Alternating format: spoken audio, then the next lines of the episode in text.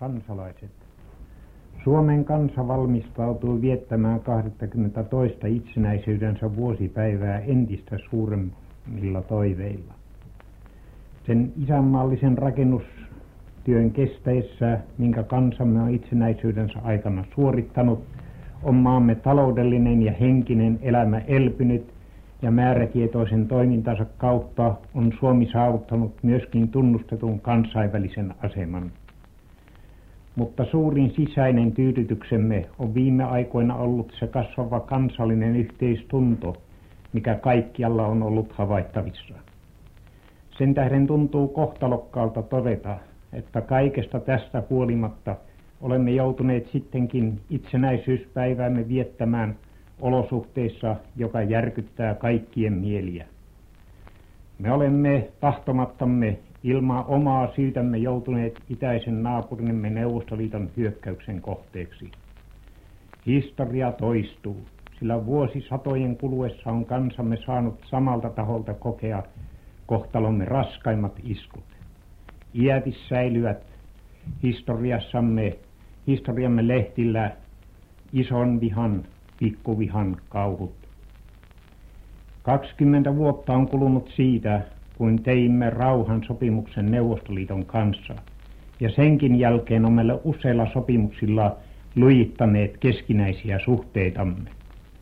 Nyt on kumminkin Neuvostoliitto ehdottanut meille suurkaupunkinsa Nelingradin turvallisuuden nimessä uusia rajajärjestelyjä ja vaatinut itselleen luovutettavaksi alueita, joita vuosisadat sukupolvi sukupolven perästä on raivannut ja viljellyt suomalainen väestö, joka ei ikinä ole uhannut Pietarin turvallisuutta eikä Neuvostoliiton rauhaa.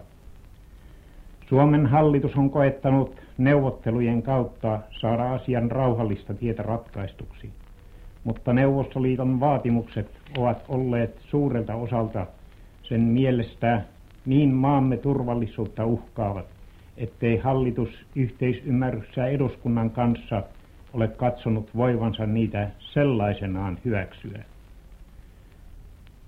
Silloin neuvottelujen keskeytyessä lienee Neuvostoliiton puolella sotilasharjoituksissa tapahtunut joku uhreja vaativa ammunta, joka tahdottiin asettaa Suomen sotilaiden syyksi ja uskottaa maailmalle, että Suomi on tykki tulella rikkonut rauhan. Kun tuon perättömän syytöksen Suomi torjui, niin rikkoi Neuvostoliitto yksipuolisesti hyökkäämättömyyssopimuksen ja antoi sotajoukkojensa hyökätä lukuisissa kohdin Suomen rajan yli viikko sitten.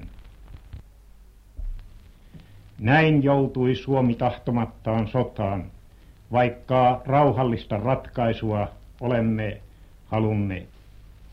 Nyt näkee kumminkin koko maailma, ettei ole kysymys Leningradin turvallisuudesta, sillä hyökkäys on tehty pitkin rajaa Petsamosta Rajajoelle ja Hankoniemeen saakka. Rauhallisia kaupunkeamme on pommitettu, lapsia, naisia ja muuta siviiliväestöä surmattu, puhumattakaan niistä uhreista, jotka rajojemme puolustus on vaatinut.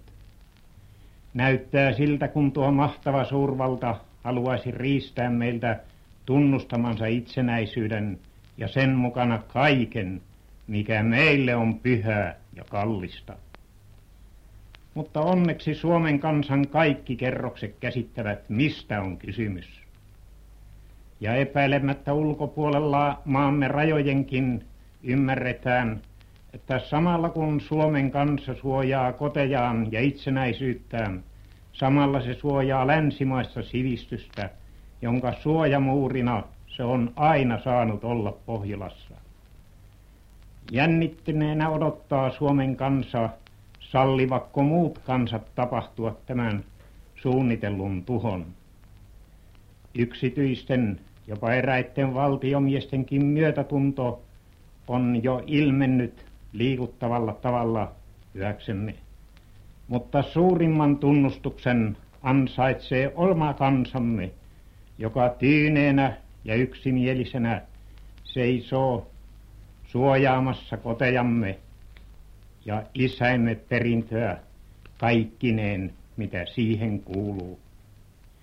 Sille suuruudelle on tehtävä kunniaa ja kiitettävä Jumalaa, että isänmaallemme on, isänmaallamme on sellaiset vartijat. Me voimme varmasti luottaa siihen, että soturimme maalla, merellä ja ilmassa kokeneen ja kunnioitetun ylipäällikkönsä johdolla täyttävät sankarillisesti tehtävänsä. Ja vertaansa vailla oleville naisillemme, jotka ihailulla uhrimielellä sekä joukkojemme mukana että kotona kuki alallaan ja tavallaan ottavat osaa puolustustyöhön ja joukkojen varustamiseen lausun kunnioittavan kiitokseni. Kaikukoon tänä itsenäisyyspäivämme päivänämme kaikkialla maassamme entistä voimakkaampana kansallemme tuttu 400 vuotta vanha Lutterin virsi Jumala on pilinnamme.